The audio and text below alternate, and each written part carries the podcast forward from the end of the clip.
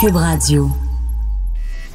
Attention, cette émission est laissée à la discrétion de l'auditeur. Les propos et les opinions tenues lors des deux prochaines heures peuvent choquer. Oreilles sensibles s'abstenir.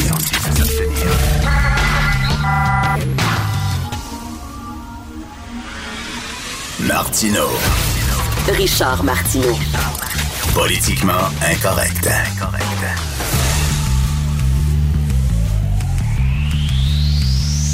Cube Radio. Et bon lundi, merci d'écouter Cube Radio est politiquement incorrect. Très content de vous euh, reparler après une semaine de vacances. L'appellation bio fête ses 20 ans. Ça fait 20 ans que ça existe, l'appellation bio. Moi, à chaque fois que j'entends ça, le mot bio, je pense toujours à cet épisode des Bougons. Je sais pas si vous vous rappelez, où ils, ramassaient toutes sortes de cochonneries puis de bouffe dégueulasse puis mettaient ça dans un pot. Ils disaient que c'était bio puis ils vendaient ça trois fois, le, trois fois le prix.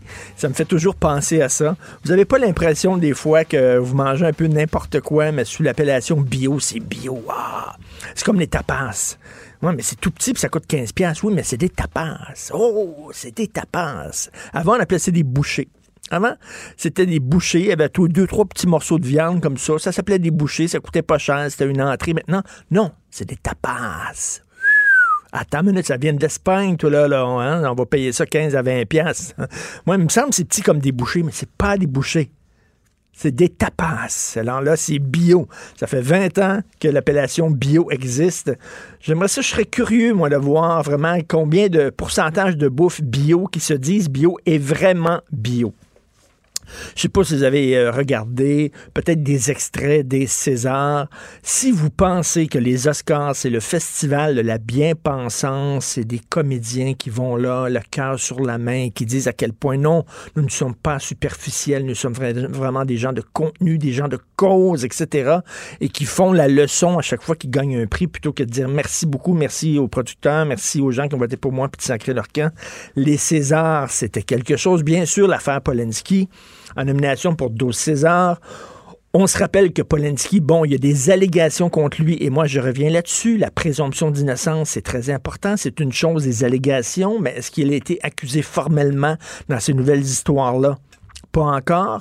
Par contre, il y a le fait que effectivement en 1977, effectivement Roman Polanski euh, drogué en lui donnant de la drogue à une, jeune fille de 13 ans qui est allée photographier pour un magazine, il l'a dopé, il l'a sodomisé.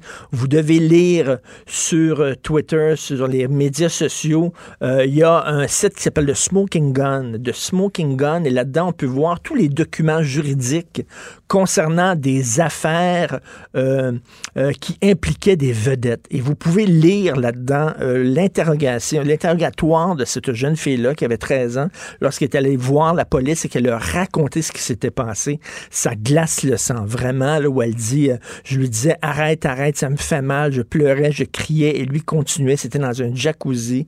C'est vraiment dégueulasse. Je peux comprendre qu'il y avait vraiment un malaise de voir Polanski là, mais Là, à un moment donné, c'était un après l'autre, après l'autre. C'était des leçons de, de, vie. Puis des.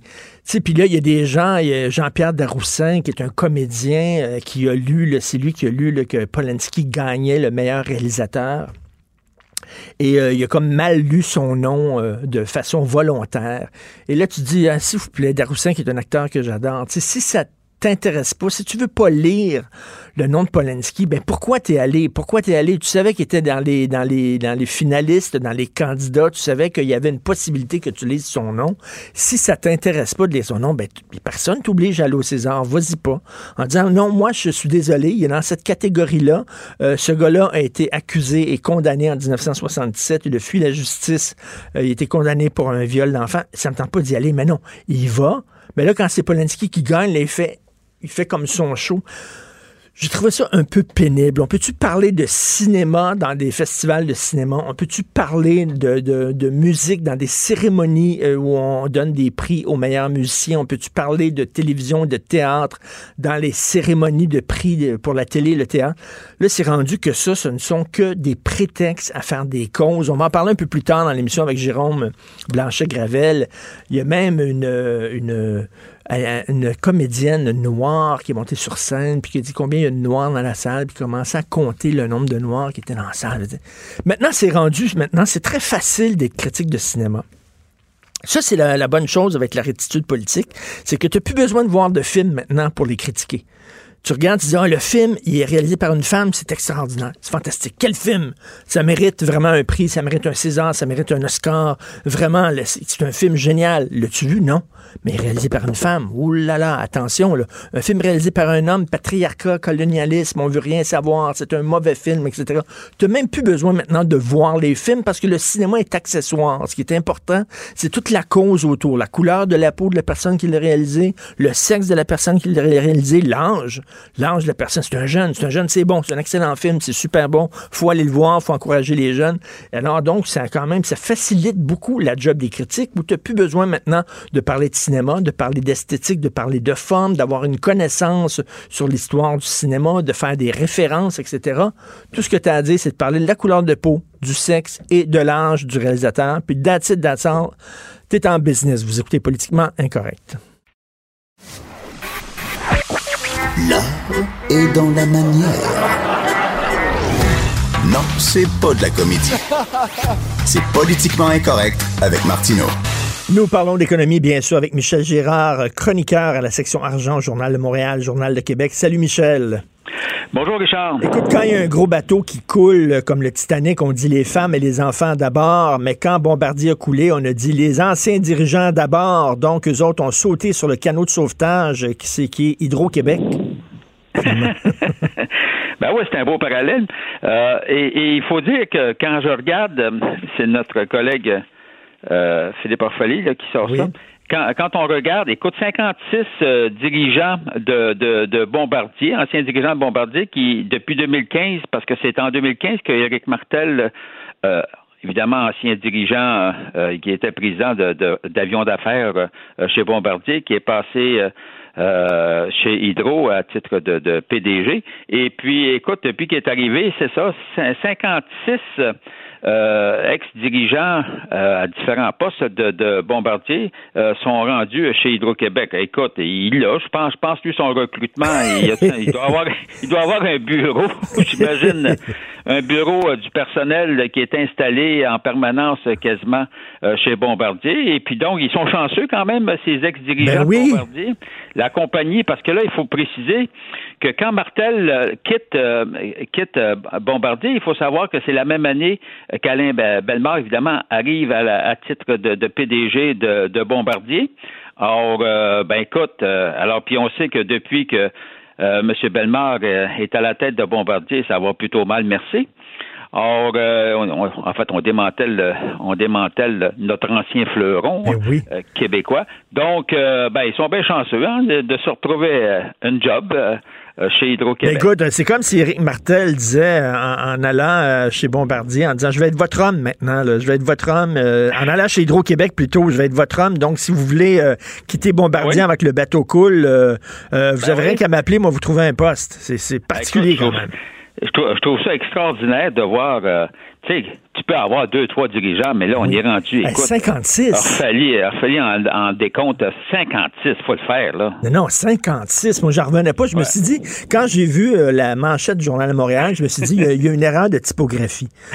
c'est 5, 56 depuis 5 ans. C'est. Ah ouais, ouais. Puis là, on parle pas quand même euh, de, de, de petits salaires. C'est pas des pinottes. Là. Quand tu t'en vas cadre chez Hydro-Québec, euh, tu gagnes bien ta vie. Là. Non, non, mais on dirait que ça fait partie même des, des quasiment des exigences maintenant pour travailler chez Hydro-Québec? As-tu déjà travaillé chez Bombardier? ben, en tout cas, tu as une maudite chance de te faire euh, d'avoir un emploi si tu as travaillé chez Bombardier. Il n'y a pas de doute. En tout cas, avis à ceux là, qui, qui s'inquiètent euh, chez Bombardier de perdre leur job à cause euh, du démantèlement qui se poursuit chez Bombardier. Ben, regardez, là, vous avez vous avez Hydro-Québec qui s'intéresse à vous. Là. Ben oui, ben oui. Écoute, c'est pas tous des patrons parce qu'on dit on blâme beaucoup les anciens dirigeants de Bombardier pour la, la déconfiture de l'entreprise, mais c'est pas tous des patrons là, qui, étaient, qui sont responsables de ça là, quand même. Là.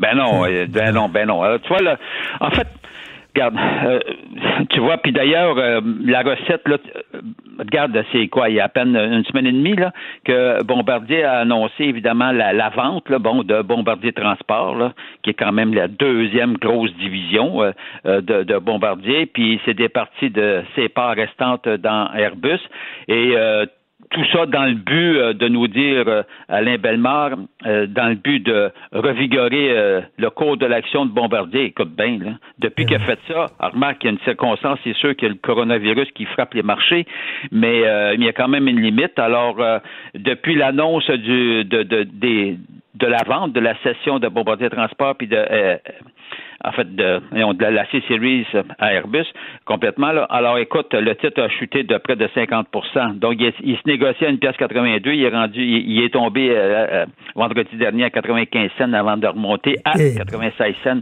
Donc, euh, c'est la catastrophe. Ben écoute, à un moment donné, on se demande, coudon, ils vont-tu... Parce que ta valeur boursière, le fait que ta valeur boursière chute de telle sorte, euh, ça fait en sorte que tu as de la difficulté après ça de te, pour te financer. Puis on sait, Bombardier a quand même une grosse dette à supporter. Et puis euh, donc, comment tu fais pour te financer? Là? Ça devient plus, plus, plus difficile.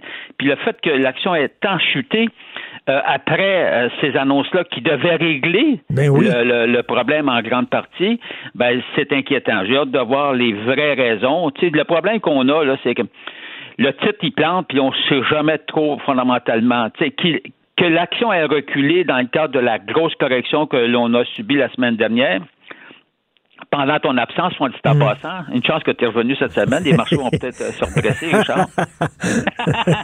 alors, alors euh, non, mais c'est ça, c'est que euh, tu sais que tous les titres baissent en fonction, tu sais, ça a reculé de, de jusqu'à 16% mais, que tu en perdes quand t'en perds 50 là, il y a, d'autres choses, il y a, d'autres raisons. En tout cas, que l'on saura plus tard, évidemment, comme d'habitude. J'étais sur le bord de la piscine, puis là, je voyais ma blonde qui avait la baboune, puis regardait son téléphone, elle avait la baboune, puis je dis, qu'est-ce qui se passe? Elle dit, la bourse, la bourse, Richard, ça va super mal.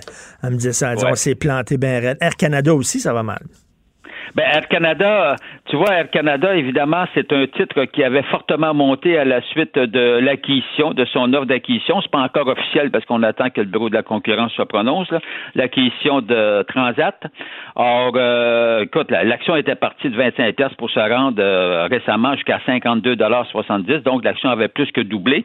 Et puis, euh, la semaine dernière, bang, après le dévoilement des résultats d'Air Canada, là, l'action, l'action s'est mise à dégringoler. Puis finalement, écoute, en baisse tout de même de, de, 37-38% ce qui est énorme. Tu vois, encore une fois, c'est hors norme par rapport à la correction. Euh, hmm. Donc, il euh, y, a, t il des raisons qui expliquent ça? Est-ce que c'est les investisseurs s'inquiètent? Ben, il y a une raison, c'est que c'est sûr que les compagnies aériennes avec le coronavirus, euh, puis entre autres, tu vois, Air Canada, évidemment, a réduit sa, liaison avec la Chine, donc c'est sûr ben que ça va influencer ses résultats négativement.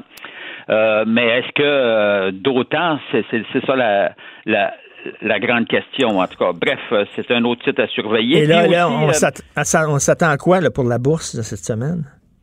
Ben, tu vois, là, je remarque que les marchés euh, en Asie, ils, ont fini leur première séance de la semaine positivement ben pas en grosse hausse, mais en tout cas positivement. Je remarque qu'en Europe, euh, là aussi, il y a eu des baisses, puis là, on tente de, de finir euh, dans le vert. Et puis à New York, ben ça a l'air que ça va que le marché devrait ouvrir. Je dis bien devrait, parce qu'une minute en bourse à New York, c'est long. Euh, devrait ouvrir à la hausse. Alors, on le souhaite, parce qu'on sait ce qui va se produire, c'est du côté américain. Euh, la Réserve fédérale devrait donner un gros coup de pouce à la bourse dans le sens qu'elle va réduire, une fois de plus euh, son, taux directeur. Le problème hmm. qu'on a, par contre, avec les réductions de taux directeur, les taux sont rendus tellement relativement faibles que, tu sais, quand ils sont élevés, ça donne un gros boom, mais là, je ne sais pas si une autre baisse, ça va, ça va encourager de nouveau euh, les investisseurs je resterai tranquille, moi, du côté des, de la bourse de ce temps-ci. On va attendre que ça se calme. OK, il faut pas être trop, trop optimiste. Ça brasse encore beaucoup là, avec euh, toute l'histoire du coronavirus. Donc, c'est certain que c'est pas aujourd'hui, c'est pas cette semaine qu'on va s'en sortir énormément. Là. Ben, en fait, ça reste toujours à surveiller, hein, les statistiques. Du côté américain, euh, regarde, il y a eu des cas. Là, on, va, on va voir euh, à quelle vitesse euh, il y aura propagation, s'il y a propagation, ou bien si on va complètement contrôler. Tout va dépendre de la vitesse de croisière. Tout à fait. De croisière, c'est le, c'est le cas de le dire, effectivement. Merci, Michel Gérard, chroniqueur de la section argent. Continue à te lire dans le Journal de Montréal, Journal de Québec. Politiquement incorrect. À Cube Radio et sur LCN, le commentaire de Richard Martineau avec Jean-François Guérin. Cube Radio.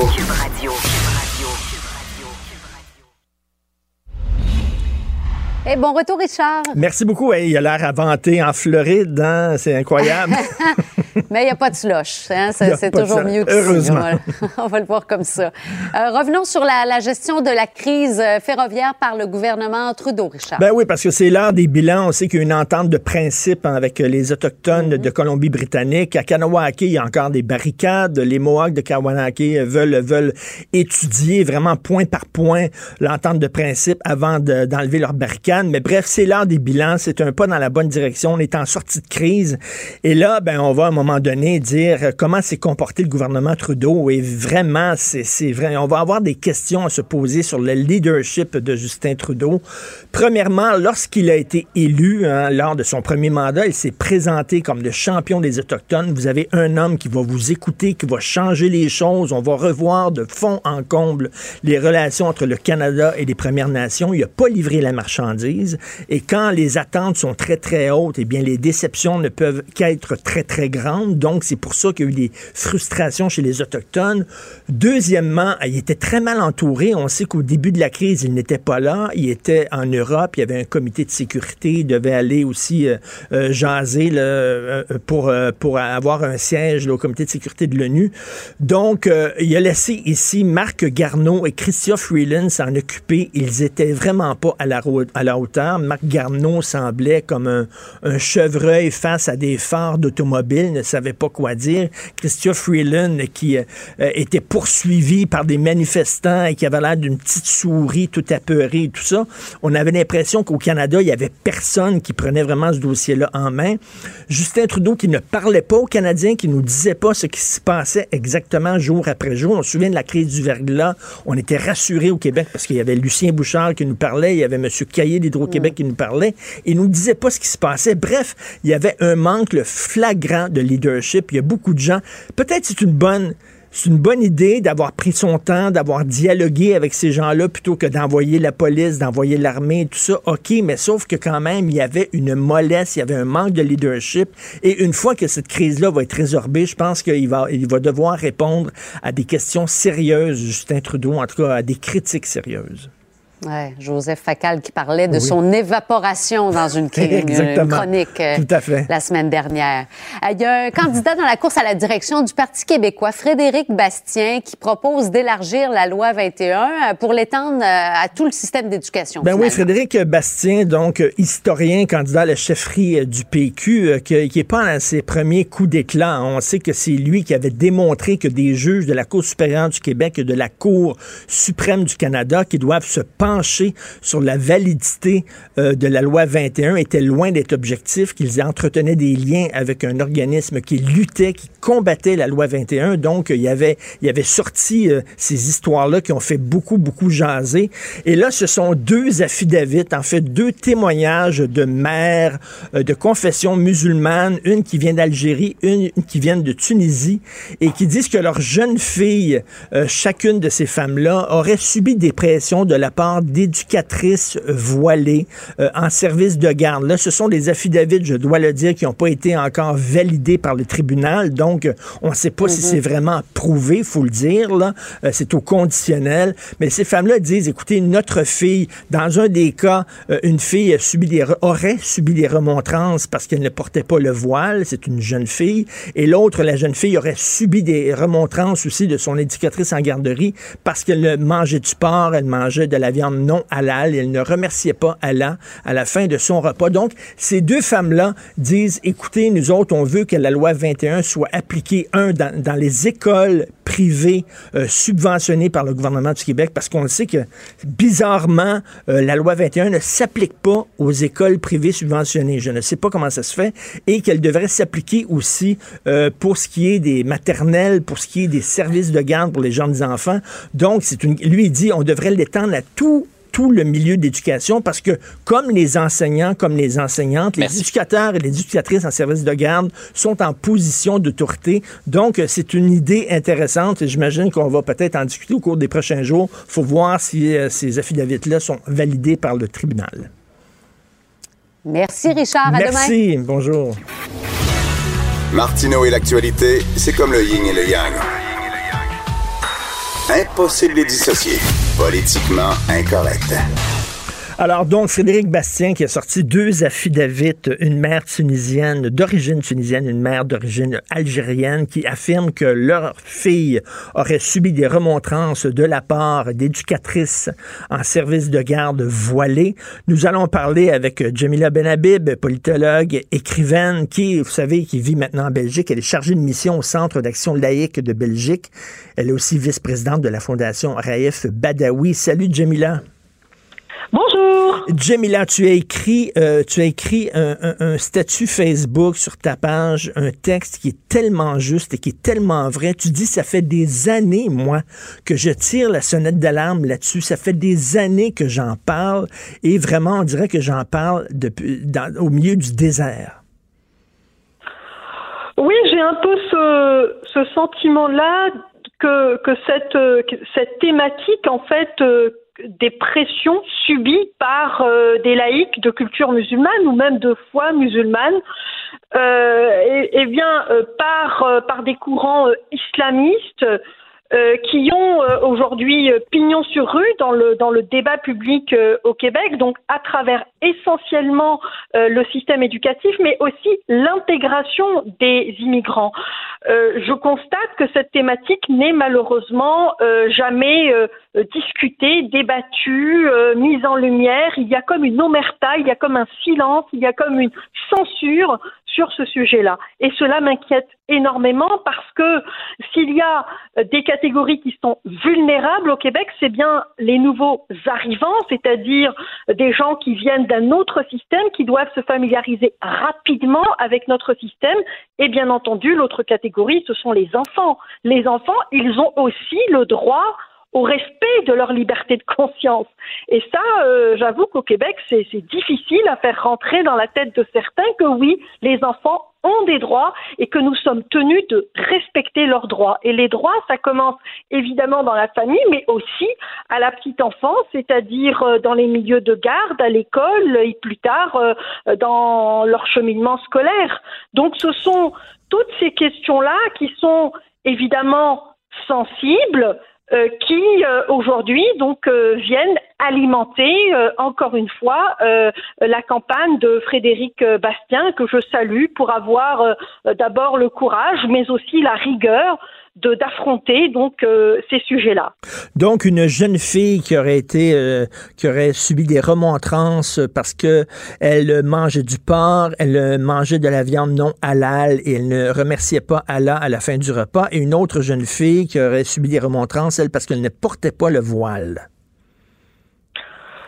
Bah, des exemples comme ça, euh, moi je peux en donner tout plein. Mhm. Moi, dans mon entourage immédiat, j'ai euh, une amie iranienne qui a quitté Montréal. Elle a quitté Montréal parce que euh, que voulez-vous? Lorsqu'on vient d'Iran, lorsqu'on a été obligé de porter le voile islamique, euh, lorsqu'on a été à l'université contrainte aussi de d'apprendre donc une forme une forme non scientifique en fait des des sciences de façon générale, donc des contraintes religieuses excessivement nombreuses, lorsqu'on a été opprimé et que on vient donc au Québec à la quête de la liberté, euh, à la quête de l'émancipation et que le premier contact que l'on a avec le service de garde lorsqu'on va mettre donc euh, son enfant donc à la garderie, c'est une femme voilée, pas une, pas deux, pas trois. Eh bien que voulez-vous, euh, on est confronté donc à, ce problème et à la préférer donc quitter Montréal.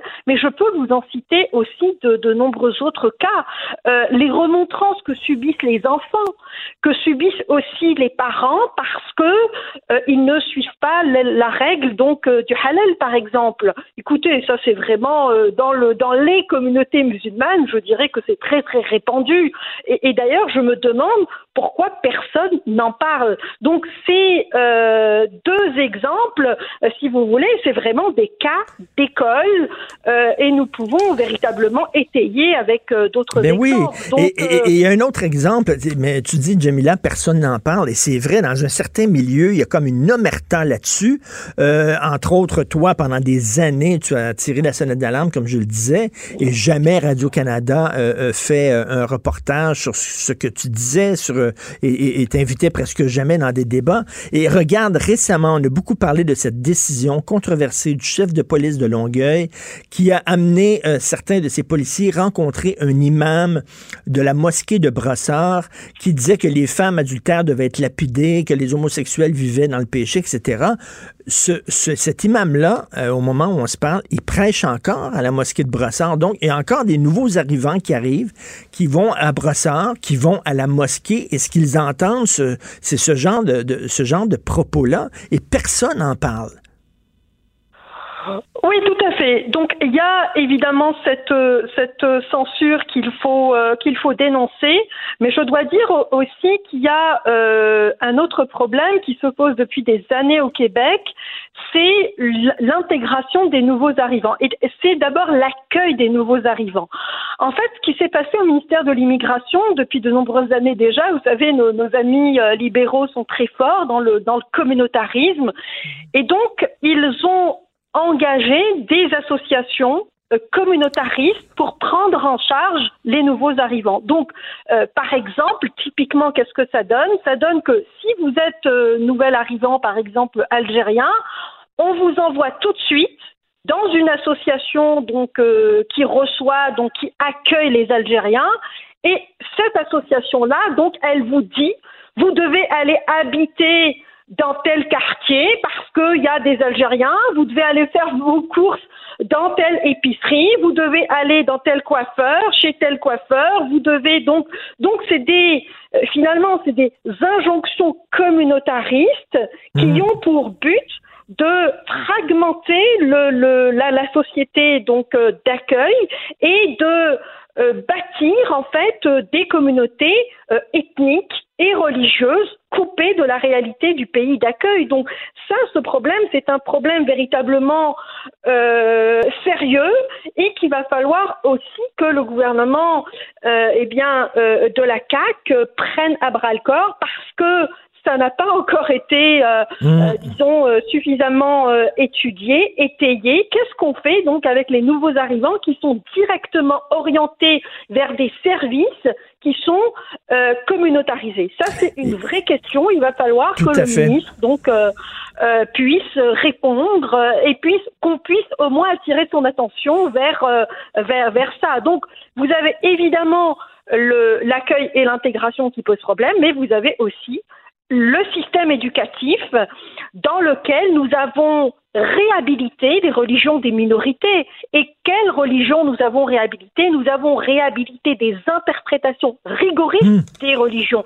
Si je prends le cas de l'islam, on ne réhabilite pas l'islam comme une tradition, on réhabilite l'islam comme une doctrine politique, comme une doctrine idéologisée, c'est-à-dire on réhabilite eh bien, une interprétation rigoriste de l'islam, et ce, dès la plus tendre enfance, c'est-à-dire euh, les enfants, ils ont à peine 3, 4, 5 ans, que déjà ils sont mis en contact euh, avec des éducatrices qui portent euh, le voile islamique et suivent, suivent évidemment suivent d'autres normes, d'autres injonctions et les enfants n'ont malheureusement pas évidemment les outils pour répondre et comprendre et décrypter leur environnement immédiat. Et, et Jamila, est-ce que c'est parce qu'une éducatrice, est-ce que c'est parce qu'une enseignante porte le voile qu'elle fait nécessairement du prosélytisme? Est-ce que ça se peut qu'une éducatrice en garderie porte le voile, mais se dit c'est mon choix à moi, je ne l'imposerai pas, je commencerai pas à faire des remontrances, euh,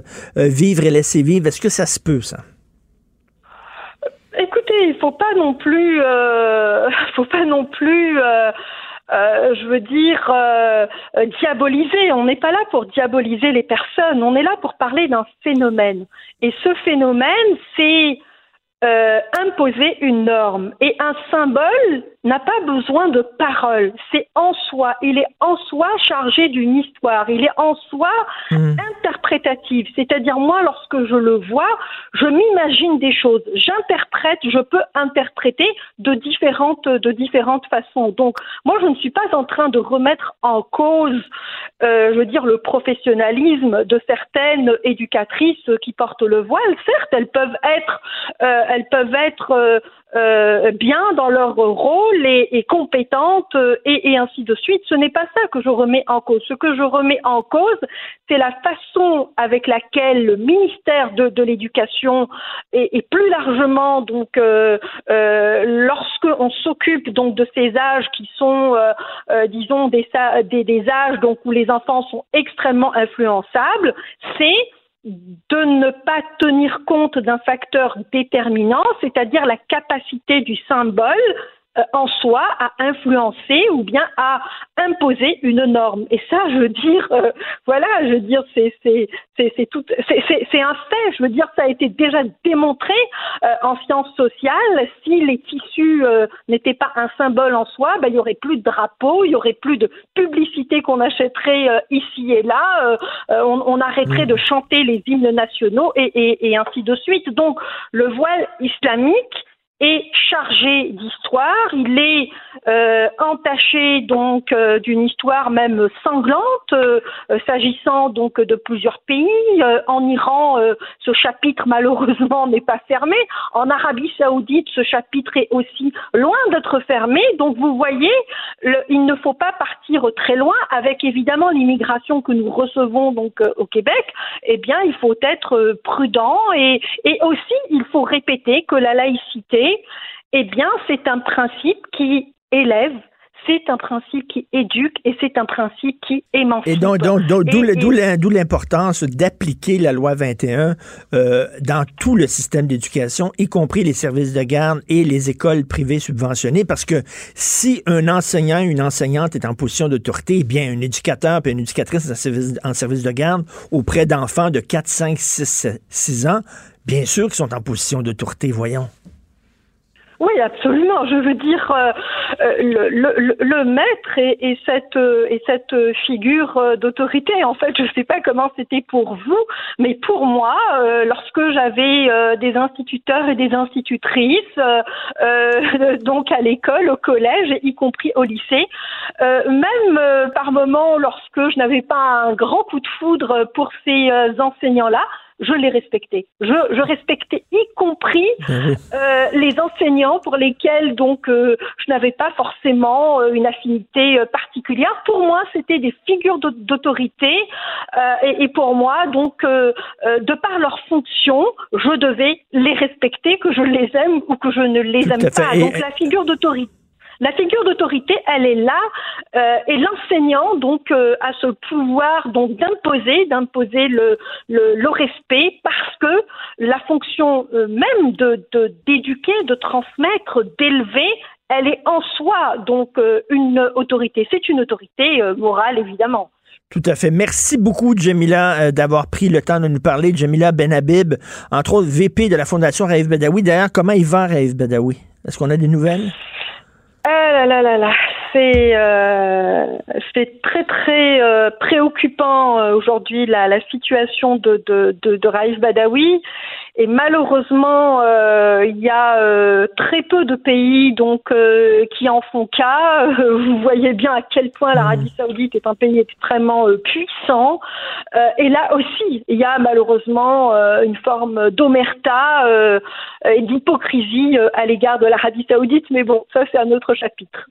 Merci beaucoup et merci encore pour tout le tous le, les combats que, que vous menez, Jamila. Jamila Benhabib, merci. Merci infiniment. Martino, le seul qui peut tourner à droite sur la rouge à Montréal. Politiquement incorrect. Mais c'est politiquement correct de l'écouter. Gilles Proulx. Le où, quand, comment, qui, pourquoi ne s'applique pas sa ricanade? Parle, parle, parle, genre, genre, genre. Gilles Proulx. C'est ça qu'il manque tellement en matière de journalisme et d'information. Voici le commentaire de Gilles Proulx. Alors, Gilles, donc, il n'y a plus de barricades en Colombie-Britannique, mais il y en a encore à Kanawaki, par exemple. Oui, nous, on est particulier, puis on est une nation particulière, et on a affaire à des pleutes, et puis évidemment, on en profite. Mais justement, Richard, ça m'amène à me dire, parce que là, c'est une presse qui n'est pas encore bâclée, mais on est proche, si la victoire des Amérindiens menait vers une nouvelle constitution, tu vas me dire que je vois loin, parce que euh, de toute cette anarchie, il faut quand même voir les revendications territoriales des Premières Nations, qui, euh, quand on recule dans l'histoire, je me suis remis à lire en fin de semaine l'histoire, et originellement, toutes les nations étaient avec nous autres, les descendants de la Nouvelle-France, et euh, le traité de Paris insistait sur leur liberté, mais n'avait malheureusement pas défini leur territoire. Puis, évidemment, on avance dans le temps au lendemain des patriotes, on est arrivé à un projet de confédération qui va imposer, je dis bien imposer, sans consultation les gens du Québec, et euh, on va imposer un pays artificiel décidé par des affairistes autour d'un chemin de fer. Tu vois que c'est symbolique le mmh. fait de bloquer le chemin de fer, où les Amérindiens ont été ignorés. Puis, il y a eu Mitch, où les Amérindiens ont été ignorés. Et aujourd'hui, euh, on va prouver encore qu'on a été incapable de gérer, chez Trudeau en tout cas, une crise après leur avoir quand même donné des mamours puis promettre qu'on aurait une réconciliation. Or, en ouvrant la Constitution, grâce à eux, c'est à eux qu'il faudra dire merci. Il faudra que le Québec y participe avec ses revendications de Jean Lesage à nos jours. Et là, on dira merci aux Amérindiens. Mais là, mais là, Gilles, étant donné qu'ils ont gagné, c'est une victoire, ils ont réussi à mettre le gouvernement à genoux euh, devant eux, est-ce qu'ils ne risquent pas d'être très gourmands? Parce que leur revendication territoriale, on n'arrête pas de dire que Montréal est un territoire non cédé, Brossard est un territoire non cédé, la Gaspésie est un territoire non cédé. Ils, ils risquent d'emmener large dans leur demande. Ça, c'est surtout les Mohawks, les plus grands manipulateurs qu'on peut pas avoir. C'est par le ridicule qu'on pourra démolir ça, parce qu'évidemment, euh, une fois tout ça réglé, il faudra parler de constitution et de territoire. Quand ils font croire que de Valleyfield à cette île, ils étaient les maîtres de ce territoire-là, c'est mépriser leurs confrères montagnais en bas de Québec, c'est mépriser les Atikamekw, c'est mépriser en Gaspésie les Micmacs. Alors, c'est évident que la logique et les élites de chacune de ces nations euh, vont rabrouer ça, je pense, quand même. Quant à eux, il n'y avait même pas le droit à Montréal puisqu'ils n'étaient pas là. En Jacques Cartier Champlain, ils sont plus là, on le sait. Ils ont été tassés au lac Ontario, à Syracuse et euh, dans l'Iroquoisie, c'est-à-dire dans l'État de New York. Alors, c'est évident qu'il va falloir euh, faire un tracé peut-être des transferts de, de réserves, ça m'amène à penser à ça. Parce qu'une fois qu'on aura réglé ça, il y a aussi le dernier problème des Mohawks. Ben oui. Et les ben Mohawks sont à part. Les Mohawks sont noyautés par des pégreux.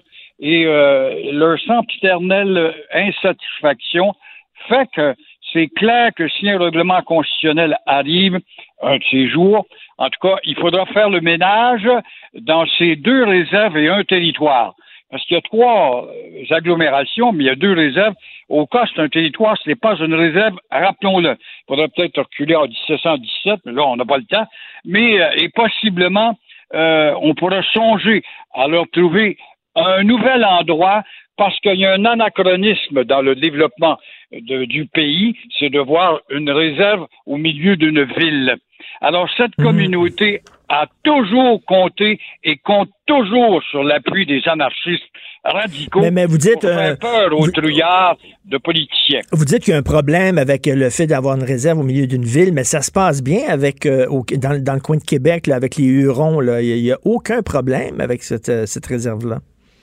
Effectivement, parce que les Hurons étaient peut-être ont eu plus d'initiatives, ils ont été mm. moins négativistes parce qu'ils étaient des alliés des Français. Ils se sont pris en main et c'est un très bel exemple, évidemment, de voir les Hurons. Mais il ne faut pas oublier que traditionnellement et affectueusement, les Hurons étaient redevants des Français. Il faut pas qu'on les...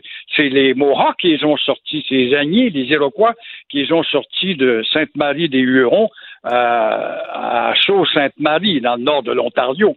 Et puis là, ben, on va les décimer. Puis en plus de ça, il y a la maladie qui s'empare d'eux.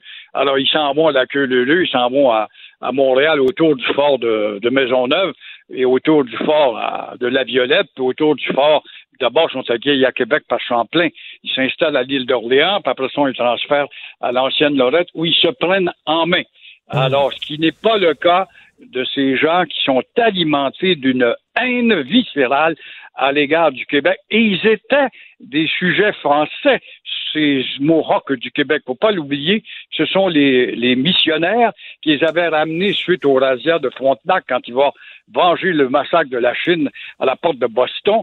On ramène des Iroquois, on les christianise, on les installe justement euh, sur la rive sud. Après ça, ils vont aller dans la mission du Sault Saint-Louis à Kanawake. Après ça, ils vont aller à, au Sault et les Collets avec les Sulpiciens qui déménagent à Oka.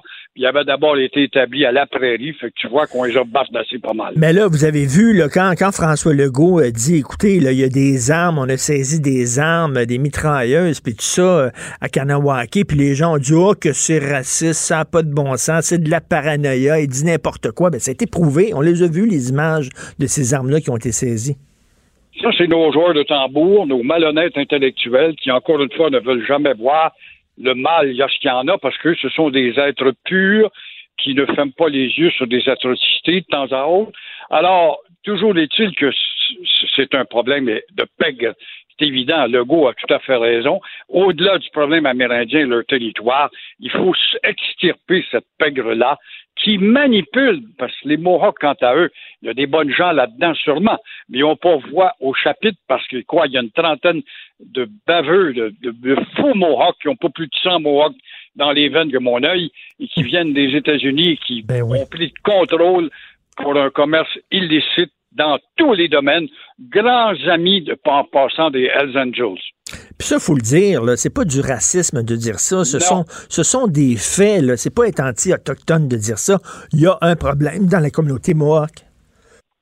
Exactement, et c'est un problème de pègre qu'il faut régler, qu'on n'a pas chez les Mi'kmaq, qu'on n'a pas chez les Atikamekw. Il faut aller à Sorel euh, l'été à Odanak pour voir comment ces gens-là se sont organisés, puis maintiennent leur tradition par des festivités au mois de juillet. Je suis allé à maintes reprises, je suis un amateur de photos puis d'histoire. Il faut aller chez les Hurons. Comment ça se fait qu'on ne parvient pas?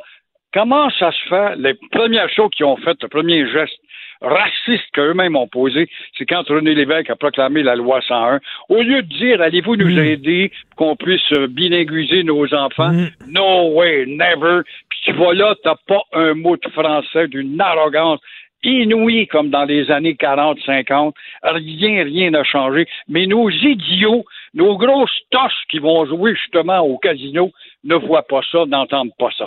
Puis euh, évidemment, ils payent 4 cents de moins pour l'essence. Ils les trouvent bien bons. Euh, les coronavirus, maintenant, vous voulez parler de ça. pouvez-vous croire, Gilles, que les ventes de bière Corona ont baissé parce que les gens avaient peur du coronavirus? Y a-t-il des gens qui sont assez euh, stupides? C'est incroyable. J'ai dit ça à une radio la semaine dernière. On a ri de moi, on a dit que je charriais, mais on l'a prouvé en fin de semaine. Les ben dépanneurs ont de la misère à vendre de la Corona. Ça prouve comment ce que l'ignorance n'a pas de limite. Alors là, encore une fois, il faudrait peut-être s'attarder sur euh, justement des conséquences de ce, ce, ce, dans les problèmes. En tout cas, est-ce que le plus malade au Québec, c'est ceux qui sont victimes du coronavirus ou encore euh, nos petites entreprises incapables d'exporter à cause de ces frontières fermées? Et comme le malheur des uns fait le bonheur des autres, ben on voit que c'est l'automobiliste qui risque d'y gagner avec le prix du pétrole. Et à cause de la baisse évidemment de la Chine qui achète moins, ils sont pris euh, sont enfermés les Chinois là, ils ont moins soif en tout cas pour le pétrole, mais en attendant, Québec va devoir probablement pour aider nos exportateurs alourdir sa dette. Et Ottawa doit annoncer cette semaine sa nouvelle politique monétaire, comme l'exprime très bien Jean-Denis Garon dans le journal ce matin. Alors attention au taux d'intérêt et euh, on va voir que le euh, coronavirus et les exportations, ça va pas ensemble. Ben oui. Et en terminant, je reviens sur les Mohawks. Là. Si les Mohawks, comme vous dites, Gilles, continuent à mépriser les Québécois, à mépriser les francophones, peut-être qu'il faudrait arrêter aussi d'aller acheter des cigarettes dans leur cabane, d'aller dans leur casino aussi. Là. Oui, mais demandez donc ça à nos maudits colonisés de cave qui voient 4 cents, 5 cents de moins et puis qui vont jouer au casino parce que tu gagnes 4 pièces de plus puis tu vas endoctriner en anglais avec BO7 puis euh, ouais, en même temps, en même temps, je pense qu'on peut fumer dans leur casino. Peut-être que les gens aiment ça aussi. En même temps, ça permet justement à toutes nos grosses torches de colonisés aiment bien ça aller là puis ils sortent de là le vendredi soir bien contents, même s'ils n'ont rien gagné de plus. Puis on l'a vu aussi qu'ils vendent, ils vendent des produits qui sont interdits, c'est-à-dire que des bonbons au cannabis, ils vendent même du hache dans leur cabane et tout ça, ce qui est interdit de vendre sur le territoire québécois. Donc il y a des gens qui ferment les yeux, qui vont là acheter leurs produits, euh, leurs services, puis tout ça.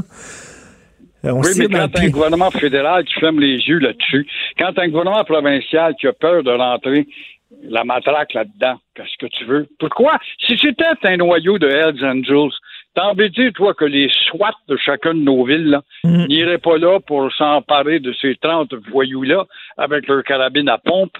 Euh, ça, se réglerait. Normalement, ça se réglerait. Oh, mais il pourrait y avoir un mort. Ben oui, tu fais pas une omelette sans casser un jus. Tu euh, euh, quand, il y a des écolos qui ont bloqué le pont Jean-Cartier, la, police, la, police est débarquée en disant on n'acceptera pas ça. Ah, c'était inacceptable. écoute, on, enfreignait euh, la loi et la circulation des bonnes gens de notre société pour laquelle nous vivons grâce à vos taxes. vous êtes en forme, vous êtes en feu, Gilles. Merci beaucoup. On se reparle un peu plus tard euh, cette semaine. Bonne journée. Au plaisir. Bonne semaine. Bonne Au revoir. Richard Martineau. Politiquement incorrect. Ah, vous savez à quel point il y a des accidents qui impliquent des déneigeuses. Euh, Hugo, je, pense que c'est pas le père de Grégory Charles, justement, qui a perdu la vie dans un accident comme ça, fauché par une déneigeuse. Donc, euh, à l'hiver 2016-2017, 270 accidents impliquant des déneigeuses. À l'hiver 2017-2018, 749. Et l'hiver 2018-2019, 885. C'est dangereux euh, manipuler une déneigeuse il faut que tu sois bon, il faut que tu connaisses ton affaire. Eh bien non. Ça a l'air que n'importe qui peut le faire. Alexis Magnaval, qui est collaborateur au Journal de Montréal, s'est fait passer. il y a eu une job de déneigeur, de lui, conducteur de, voyons, de chevillettes, de petites chevillettes. Et euh, lui, il a envoyé comme euh, il, a, vu une, demande d'embauche, euh, une recherche d'emploi, c'est-à-dire il, les a contactés. Euh, on l'a fait venir, on a dit écoute, on a besoin vraiment de gens pour déneiger. C'est une, compagnie privée. On tait le nom dans le journal de Montréal parce qu'on dit que plusieurs compagnies. tu sais, pourquoi cibler elle plutôt que les autres? Parce que toutes les autres compagnies, c'est à peu près comme ça, des compagnies privées. Donc, euh, lui, il a signé un formulaire. Euh, il a même pas mis son numéro d'assurance sociale. On s'en est foutu totalement. Euh, il a pas mis qu'il avait un permis de conduire. Ils ont même pas vérifié s'il avait un permis de conduire. Comme, comme entraînement, ce qu'il a fait, c'est un, un aller-retour de 300 mètres dans la rue avec sa chenillette. 300 mètres. Il est allé 150 mètres. Il est revenu 150 mètres. OK, t'es bon. OK, alors euh, tu vas, toi, euh, déneiger tel secteur. Bonjour, bonsoir. C'est tout. Sans aucune formation. Je dire, euh, tu sais, ça n'a aucun maudit bon sens. Ça fait des années que ça dure. Le Journal de Montréal le dit. Ça fait des années que ça dure que les gens disent les déneigeurs n'ont pas suffisamment de formation. Et lui, il arrive là. Pas de permis de conduire. Pas de numéro d'assurance sociale un petit, un petit entraînement de quoi? Quelques minutes, sinon quelques secondes, et c'est tout. Puis après ça, bonjour, bonsoir. Lui, il dit c'était pas évident.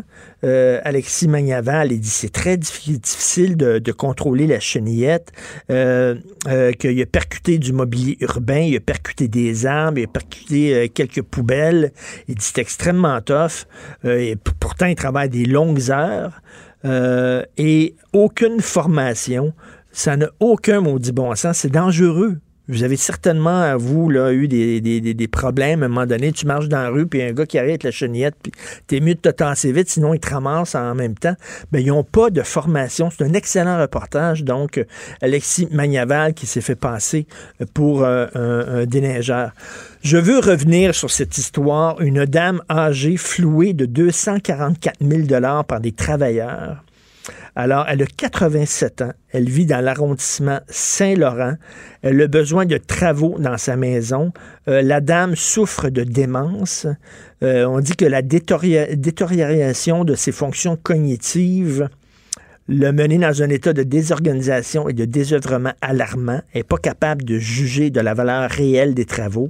Eux autres, les travailleurs qui sont là, ils disent hey, tabarnouche qu'on est en business. Une vieille qui est, sur le point de perdre la raison. On va la fourrer bien raide, on va l'arnaquer, on va la frauder. Là, ils ont augmenté évidemment le coût de leur réparation. La madame, pauvre madame qui vit seule, puis tout ça, ils l'ont fourré de 244 000 C'est absolument... Quelle gang de crottés fait ça? Tu vois une femme de 87 ans qui est vulnérable, qui est toute seule, qui a de la misère à s'en sortir, puis tu dis, oh, nous autres, là, on va te la laver bien raide. puis là, il allait prendre une bière, la gang. Et puis on est-tu tombé sur le bon, hein? Sa bonne maison. Je te dis qu'elle, elle, elle va payer en tabarnouche. Que c'est dégueulasse. Vous n'avez pas de mère, vous autres. Vous n'avez pas de grand-mère, vous autres. Vous n'avez aucun cœur. Et euh, euh, c'est ce que j'écris dans, ma chronique d'aujourd'hui concernant la, la, la, mort euh, de la jeune Océane. C'est bien beau dire à nos enfants que la vie est belle, que les gens sont gentils, que le monde est peuplé de licornes, de vouloir les protéger de la laideur de la vie, puis de les, les, les, les faire les élever un peu dans, sous, sous, sous une coupole de verre et tout ça. faut apprendre à nos enfants qu'il y a des gens méchants dans la vie, il y a des gens écœurants dans la vie, il y a des gens qui profitent de nous. Euh, c'est la même chose, Océane. Il y a un ami de la famille qui amenait tout le temps des cadeaux puis qui voulait aller au cinéma avec elle. faut apprendre à nos enfants, méfie-toi. C'est ce que mes parents me disaient. Méfie-toi. Euh, il y a des gens qui disent oh, Vous êtes trop cyniques, votre génération, les boomers puis les X, vous êtes trop cyniques. Nous autres, on est des milléniaux. Nous autres, on est gentils. Nous autres, c'est la bienveillance puis c'est la gentillesse. Vous êtes trop gentil, vous êtes des petits lapins, vous êtes naïfs, là. Vous êtes comme Candide, le personnage de Voltaire, là, qui se promène puis qui rencontre des gens qui le font ben qui le, qui le fraudent et qui est tout content puis qui dit Ah, le monde est beau, le monde est gentil. Alors vous êtes comme Candide de Voltaire. Il faut à un moment donné allumer. Quand tu es jeune, tu es mineur, puis il y a un adulte qui est bien, bien, bien intéressé à toi il doit y avoir une petite lumière qui s'allume quelque part. Ça n'a pas de bon sens qu'un adulte veuille passer autant de temps avec un mineur, avec un adolescent, avec un enfant qui n'est pas le sien, qui n'est pas son propre enfant. C'est un peu bizarre, là. Faites allumer un peu, là. Avant, il y avait des contes de fées. On lisait ça aux enfants et le conte de fées apprenait aux enfants à dire, dans la forêt, il y a des loups il y a des sorcières.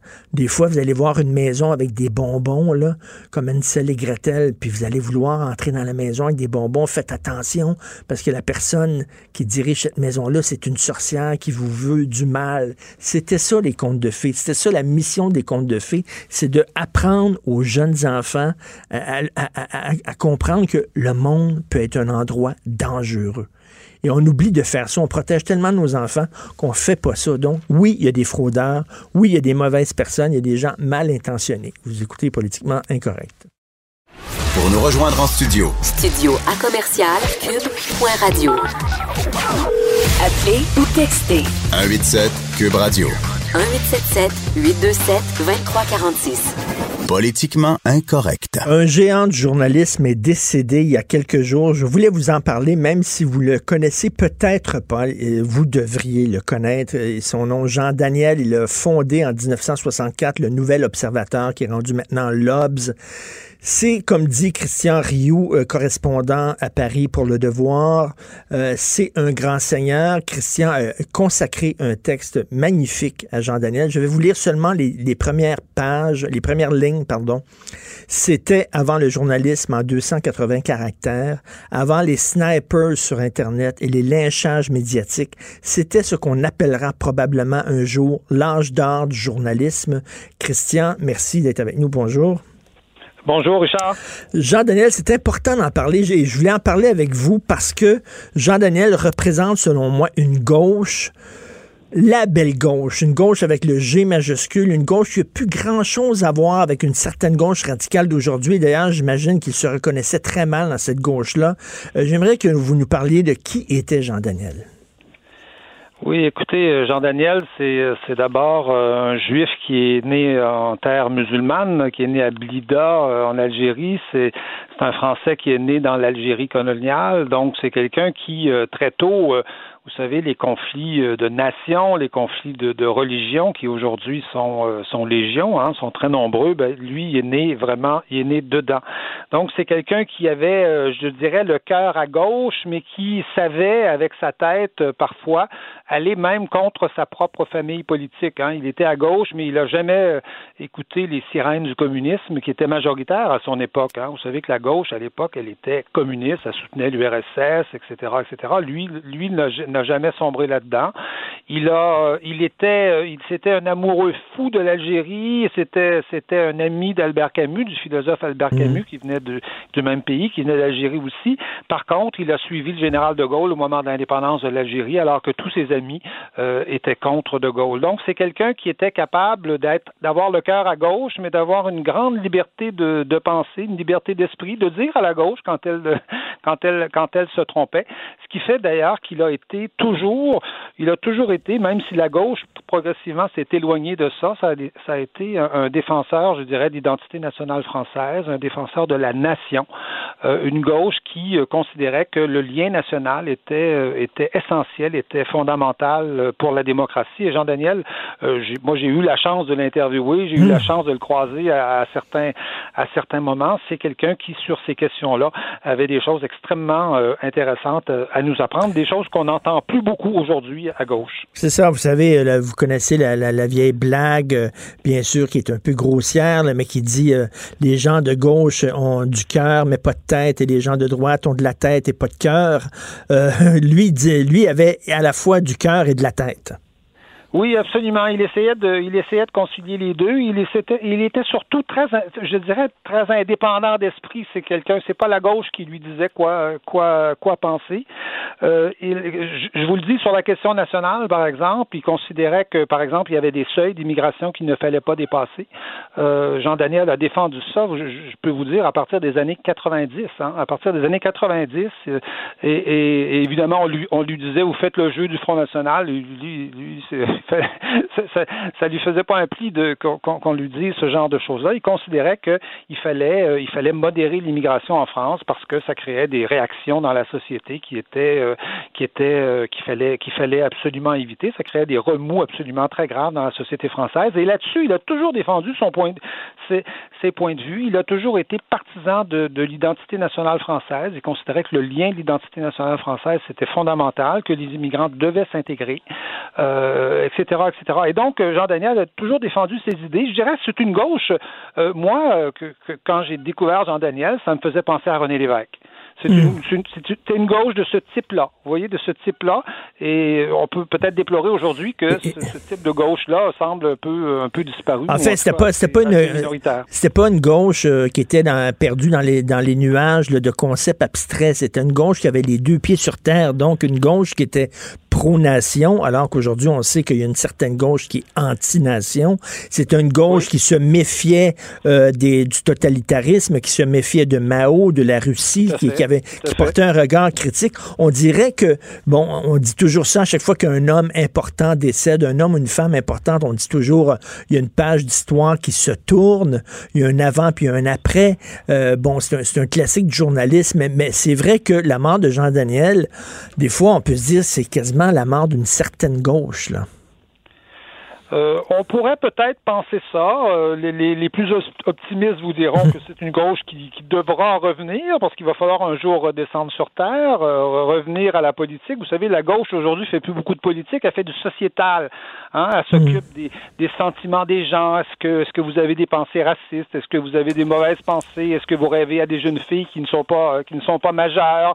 Est-ce que, est-ce que, vous savez, la gauche aujourd'hui n'arrête pas de s'occuper de ce qu'on appelle le sociétal, mais elle fait de de moins en moins de politique. La gauche de cette époque-là s'intéressait moins à, à, à, à, créer un homme nouveau qu'à euh, qu'à créer une société, une société juste et une société équilibrée dans laquelle tout le monde, tout le monde pouvait, pouvait vivre et les plus, euh, les plus déshérités en particulier.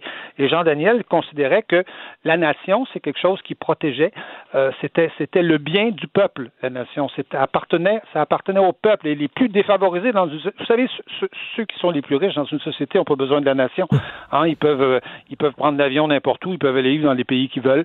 Ça, ça, ça les dérange pas la nation. Qui a besoin de la nation? Qui a besoin de la démocratie qui est fondée sur la nation si c'est pas les classes euh, les classes populaires? Et ça, Jean Daniel savait ça, il savait de son de son expérience euh, euh, à lui aussi dans sa jeunesse.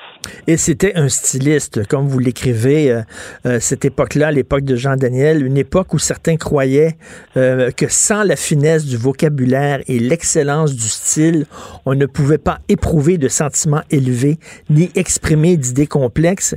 Et là-dessus, je vais, je vais faire une fleur. Je trouve que vous êtes un disciple de Jean Daniel parce que vous avez des idées dans vos textes, mais vous avez aussi un style, vous avez un amour de la langue française.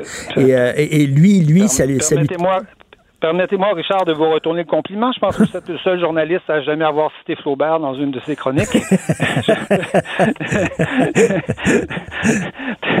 tout, à, tout, à, fait, même si on n'est pas on n'est pas dans des formats euh, tout à fait euh, tout à fait identiques. Oui, Jean Daniel croyait que l'excellence du vocabulaire, l'excellence de l'écriture, ça faisait partie de l'information, ça permettait dans le fond d'exprimer des idées complexes. Et c'est vrai qu'aujourd'hui, euh, sur Twitter, sur les réseaux sociaux, on en est souvent réduit à, à, à, des formes d'expression qui sont extrêmement euh, sommaires et il n'est pas surprenant d'ailleurs qu'on ne cesse de se crier des noms, de, de s'envoyer des, des, noms euh, des noms d'oiseaux euh, dans ces dans ces formats-là, puisqu'on n'a pas de vocabulaire, puis qu'on n'a pas le vocabulaire pour exprimer des nuances, pour et, donc trouver des, des, compromis aussi. Et le respect des gens qui ne pensent pas comme nous.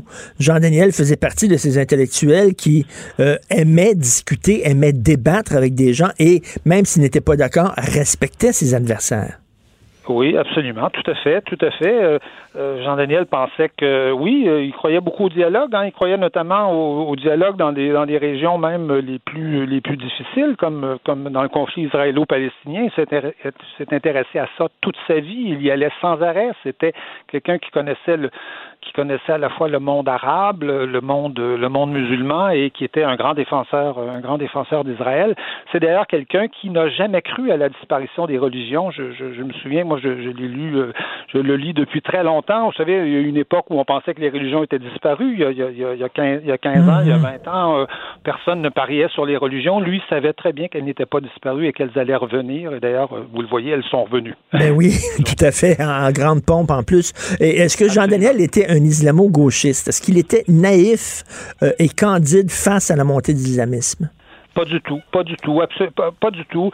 Euh, il n'était pas du tout ce qu'on peut euh, peut appeler un, islamo-gauchiste. Il savait très bien que ce, que ce que représentait l'islam, qu'il pouvait y avoir des tendances à la fois pacifistes à, à l'intérieur. Il était Jean Daniel était quelqu'un qui, euh, qui, qui, était euh, extrêmement triste de tout ce qui s'était passé en Algérie. C'est-à-dire, il avait cru à l'Algérie.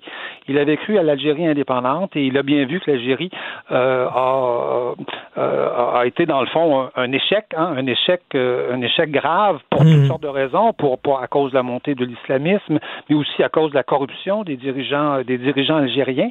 Et quand il, quand il a vu les Algériens arriver massivement en France, il a compris ce qui s'en venait. Il a compris que euh, ces Algériens-là étaient de bonne foi, ils cherchaient un pays d'accueil, mais il a compris qu'ils pouvaient aussi amener avec eux euh, un certain nombre de un certain nombre d'idées euh, plutôt rétrogrades comme l'islamisme. Et ça, il, ça, il était très conscient de ces de ces questions-là. Je dirais qu'il avait été au cœur des conflits mondiaux et il avait vu des choses avant nous. Hein, oui, oui, oui. a découvert beaucoup plus tard. Et euh, il a fondé le Nouvel Observateur. Lorsque vous lisez l'Obs aujourd'hui, est-ce que vous retrouvez le Nouvel Observateur de Jean Daniel? Absolument pas. Je, euh, je pense que c'est Alain Finkielkraut qui, qui, qui, a dit déjà on a enlevé son journal à, Jean Daniel, mais je pense non, je, je, ne retrouve absolument pas le journal de le journal de Jean Daniel. Bon, euh, je peux pas vous dire que c'est c'est à 100% Je veux dire, il y a des articles intéressants dans le Nouvel Observateur que je que je lis. D'ailleurs, le Nouvel Observateur euh, euh, garde une certaine objectivité sur certaines sur, dans certains grands reportages, mais c'est vrai que Aujourd'hui, le nouvel observateur qui, qui, qui, a, changé de propriétaire, hein, qui appartient aujourd'hui au même propriétaire que Le Monde hmm. euh, et, que, et que Télérama, euh, oh, aujourd'hui un peu dans cette gauche un peu islamo-gauchiste qui fait euh, qui se, qui se qui se complaît beaucoup plus dans le sociétal que dans les grandes questions euh, les questions politiques qui intéressaient Jean Daniel. Et donc c'est vrai que euh, Jacques Julliard par exemple qui a longtemps été éditorialiste au Nouvel Observateur est rendu maintenant à Marianne et je pense que si Jean Daniel n'était pas mort peut-être qu'il il aurait suivi Jacques Julliard mais vous savez il est mort à 99 ans quand ben même. Oui. Faut lui donner ça. Ben oui, c'est une sacrée ça. Il a vraiment vu le siècle. En terminant rapidement, est-ce que vous avez survécu au César?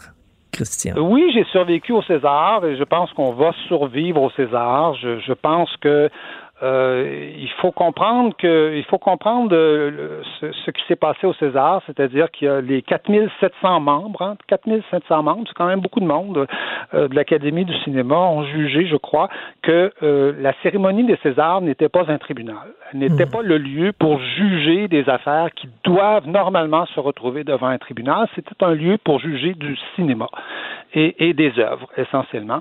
Et elle a choisi de récompenser une œuvre parce que vous savez à ce compte-là, si on s'était, si on se mettait à, faire euh, le casier judiciaire ou les accusations portées contre tous les cinéastes, euh, peut-être que Lajli, par exemple, n'aurait pas gagné le prix du, euh, du, meilleur film ce soir-là, parce que vous savez que Lajli a été condamné devant un tribunal. C'est pas juste des accusations qu'il a eu contre Lajli. Il a été condamné devant un tribunal pour un crime sexiste c'est-à-dire un règlement de compte contre l'amende de, d'un de ses euh, l'amende de la sœur d'un de ses amis où on a on s'est mêlé dans le fond de ses amours, euh, on a menacé à personne, on, l'a enfermé dans une valise de voiture. Bon, en tout cas tout ça, je vous raconte pas toute l'histoire, mais euh, si on s'était mis à faire, euh, je dirais, à détailler le casier judiciaire ou à détailler euh, la vie privée de, de, de, tous les cinéastes, c'est peut-être bien des cinéastes qui n'auraient pas été, euh, bien des films qui n'auraient pas été mis en nomination.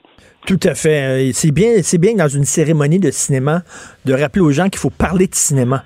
Hein, de, forme, d'esthétisme. Il y, a le moment des tribunaux, puis il y a le moment de, du cinéma, et c'est des moments qui ne sont pas les mêmes. et Merci. Et je rappelle pour ceux, là, entre autres, qui veulent lire un livre magnifique de Jean Daniel, vous l'avez certainement lu, euh, Christian, avec Camus, Comment résister à l'ère du temps de Jean Daniel. Moi, c'est le meilleur livre que j'ai lu sur Albert Camus. C'est extraordinaire. Absolument. Euh, C'était un ami, un ami proche de Camus. Il a commencé en journalisme, hein, vous savez, euh, notamment à Combat, qui était le journal d'Albert Camus. Merci beaucoup, Christian. C'est toujours avec plaisir qu'on vous lit, bien sûr, dans Le Devoir. Merci et bonne journée. Politiquement incorrect. Joignez-vous à la discussion. Appelez ou textez. 187 Cube Radio. 1877 827 2346. Alors, tous les lundis, je discute avec l'essayiste et journaliste Jérôme Blanchet-Gravel. Salut Jérôme. Salut Richard, bon retour de vacances. Ben merci beaucoup. Et toi, euh, la nuit de noces, c'était bien? Tu viens de te marier, toi. Écoute, t'es un romantique finalement, Jérôme. Ben oui, finalement, ben écoute, quand même, hein, j'ai une certaine euh, droiture, hein, on peut dire. Non, euh, non écoute, euh, je suis bien content, puis non, on fait ça ici à Mexico. Donc ben c'est ça, écoute, on a enfin pu effectivement consommer le mariage avec à, à, 30 ans quand même, hein, on, on était on avait hâte, on avait hâte. Jérôme, c'est ton côté chevaleresque, ça, romantique. Un passionné, mon côté passionné, oui. C'est ça, c'est ce que t'aimes. On sait, euh, les gens qui nous écoutent régulièrement, on sait que tu vas souvent au Mexique, que tu es un passionné de la culture latine. Tu aimes justement le côté, euh, voyons, le côté passion, le côté tout ou rien des latinos, là. Tout à fait, oui, oui. Tu, le dis, c'est ça, c'est le côté chevaleresque, le côté, euh, le côté passion, le côté, évidemment, de la la calor, hein, le calor, le, le, côté chaleureux, le feu quoi de l'Amérique latine. Euh, non, euh, j'ai toujours, non, c'est vraiment, ça fait longtemps d'ailleurs hein, que j'ai euh, que j'ai développé cette cette passion là, cet attrait là. Non, j'adore l'Amérique latine, ça fait pas de doute là. C'est, Et là-bas, là-bas, avec ces gens-là, dans leur dans leur prise de position, dans leurs amours, comme dans leurs haines, c'est il n'y a pas de demi-mesure là. C'est, c'est très fougueux. Hein. C'est, ça nous manque un peu au Québec, c'est cette fougue, hein, cette espèce de euh, comme tu dis, de, tout ou rien, de, de, de, euh, c'est ça, c'est la fougue, c'est la, passion, la tentation, c'est c'est donc quichotesque, tu vois. Exactement. Puis les, les, relations entre les femmes, c'est vraiment comme un tango. Là. Il y a quelque chose, ils se regardent, il y a un jeu entre les hommes et les femmes qu'on qu'on ne voit pas ici, là, à l'ère d'après-MeToo. Tout le monde reste euh, chacun dans son coin, à se regarder un peu en chien de faïence. Qu'est-ce qu'on fait, qu'est-ce qu'on fait pas? Là-bas, euh, c'est comme encore... C'est moins aseptisé, c'est beaucoup moins aseptisé. Évidemment, il y, a, un courant féministe qui pousse beaucoup parce qu'il faut le dire, ici, euh, les violences contre les femmes, c'est une réalité. D'ailleurs, ça relativise beaucoup. Là, je veux dire, on parle de culture du viol au Québec constamment, mais euh, quand on vient au Mexique, on voit c'est quoi la, vraie culture du viol, là, entre guillemets. Là, euh, non, même pas entre guillemets.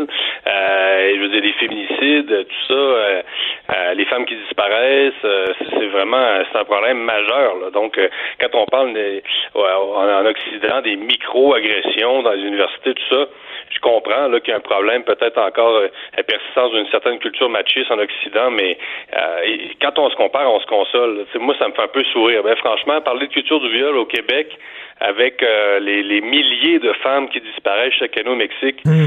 ça me fait un peu sourire, bien franchement, Richard. Écoute, euh, Jérôme, on va parler de la soirée des Césars. Euh, il y a une actrice, je le disais tantôt, une actrice noire qui est montée sur scène et qui a dit combien il y a de noirs dans la salle, puis elle a quasiment commencé à les compter. Écoute, on est rendu là. Ben oui, c'est tellement c'est drôle hein, que ce soit les antiracistes qui, qui aient ce genre de, réflexe-là. Imagine si un gars du Ku Klux Klan était monté sur une scène et dit moi à chaque fois que je monte ici je compte le nombre de blancs puis il y en a pas assez là. Euh, c'est ça hein la, c'est drôle d'être anti-raciste puis de se préoccuper à ce point là euh, de la couleur de peau des gens. Je dis pas qu'il faut pas plus d'acteurs noirs au cinéma français. Hein, qui, qui, je les encourage. Je veux dire, tant mieux si euh, le cinéma reflète euh, mieux la diversité.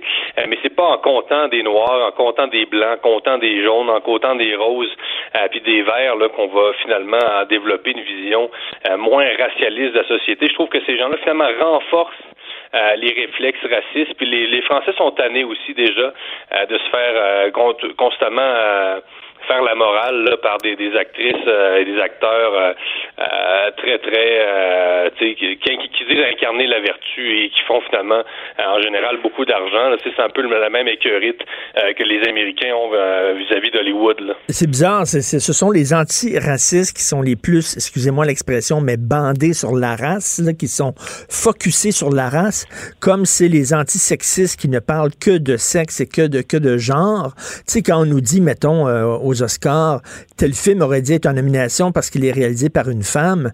Mais voyons donc, c'est comme si le sexe de la réalisatrice donnait nécessairement lui donnait nécessairement du talent. Voyons. Oui, oui. Ben, ben c'est ça, hein. et, c'est toujours le deux, poids, deux mesures. Euh, je sais pas si tu as remarqué, mais là, on, va déplorer euh, pas seulement le, manque de diversité euh, raciale au cinéma, mais on déplore aussi des fois euh, le manque de diversité sexuelle. Donc, on va, on va déplorer qu'il n'y ait pas assez de femmes dans tel film. Même, écoute, le, dernier film de Scorsese, on avait dit que euh, il n'y avait pas assez de femmes qui tenaient, euh, qui dialoguaient finalement là, et on avait dit bon, c'est un film qui, qui, est macho, mais en même temps, je veux dire, le dernier film de Scorsese, hein, c'est un film sur la mafia ben des années 60, 70. L'époque exacte m'échappe là, mais je veux dire, dans, le monde de la mafia, il n'y avait pas de femmes. Qu'est-ce que je te dis C'est comme ça là. donc et, par exemple, c'est ça, tu, vas voir une, petite délégation monter sur scène pour récolter un trophée, Richard. Et là, euh, ça va. Si c'est dix hommes noirs, on va pas déplorer finalement l'absence de femmes. Hein, euh, euh, on va dire bon ben là c'est correct parce que ce sont des noirs. Donc il y a toujours ça aussi, ce, deux pas deux mesures euh, de la morale qui fait en sorte que ça, fonctionne ça fonctionne dans un sens finalement et, non dans les deux et pourtant Martin Luther King dans son fameux discours I have a dream j'ai un rêve le disait je rêve du jour où mes petits enfants ne seront pas jugés à la couleur de leur il disait ça jugés de façon positive ou négative là aujourd'hui on a l'impression que la gauche ne fait que ça juger à la couleur de la peau la preuve euh, le réalisateur du film qui a gagné euh, euh, le César du meilleur film, c'est un réalisateur noir, mais c'est quelqu'un qui a fait deux ans de prison pour séquestration, pour voie de fait. Il a mis dans le coffre d'une auto l'amant de la sœur d'un de ses amis. un de ses amis est allé le voir. Ma sœur, elle a un chum, etc. Moi, je suis contre ça. Écoute, on va aller régler son compte. Ils l'ont battu, ils l'ont mis dans le coffre d'une auto. Le gars, il a fait deux ans de prison, mais ce réalisateur-là, parce qu'il a la bonne couleur de peau, il est noir, on n'en a pas parler de ça. Ben, c'est ça, c'est le même phénomène que dont je te parle. Regarde, par exemple, on parle de culture, de, culture du viol euh, en, France, hein, ailleurs aussi. Mais je veux dire, la culture du viol, s'il y en a une qui existe, c'est bien la culture rap. Euh, dans le rap, on le sait, euh, il y a beaucoup de. On fait l'éloge du proxénétisme, par exemple, des putes. Hein, je veux dire, soyons francs, là. Je veux dire, il y a tout un vocabulaire associé à la culture rap en anglais comme en français. Donc, une, une extrême vulgarité dans certaines euh, chansons rap. Ça existe aussi dans l'Amérique latine, dans le reggaeton, tout ça. Donc, les putes, tout ça, on aime ça, euh, c'est bling-bling. Et euh, parce que, évidemment, il y a des gens, beaucoup de chanteurs rap qui sont des personnes dites racisées, Hein, c'est drôle. On ne dit pas que euh, finalement ils font la culture du viol. Et pourtant, s'il y en a une, et, en France, s'il y a une culture du viol aussi, elle est bien présente dans, les banlieues, hein, où euh, les islamistes emmènent euh, de plus en plus large. Le machisme, il y a un lien direct entre le machisme et le fondamentalisme religieux. il y a juste les néo-féministes aujourd'hui pour ne pas le voir. c'est assez impressionnant. Mais en fait, ils le voient seulement pour le christianisme et pour toutes les autres religions. et elles, ne le voient pas. Là, mais, mais, mais je pense que les gens sont pas, sont pas cons, hein, Richard. Ils voient bien qu'il y a des passe-droits pour certaines personnes. Et c'est ça qui fait en sorte qu'on hésite finalement à adhérer pleinement à ces nouvelles idéologies et heureusement.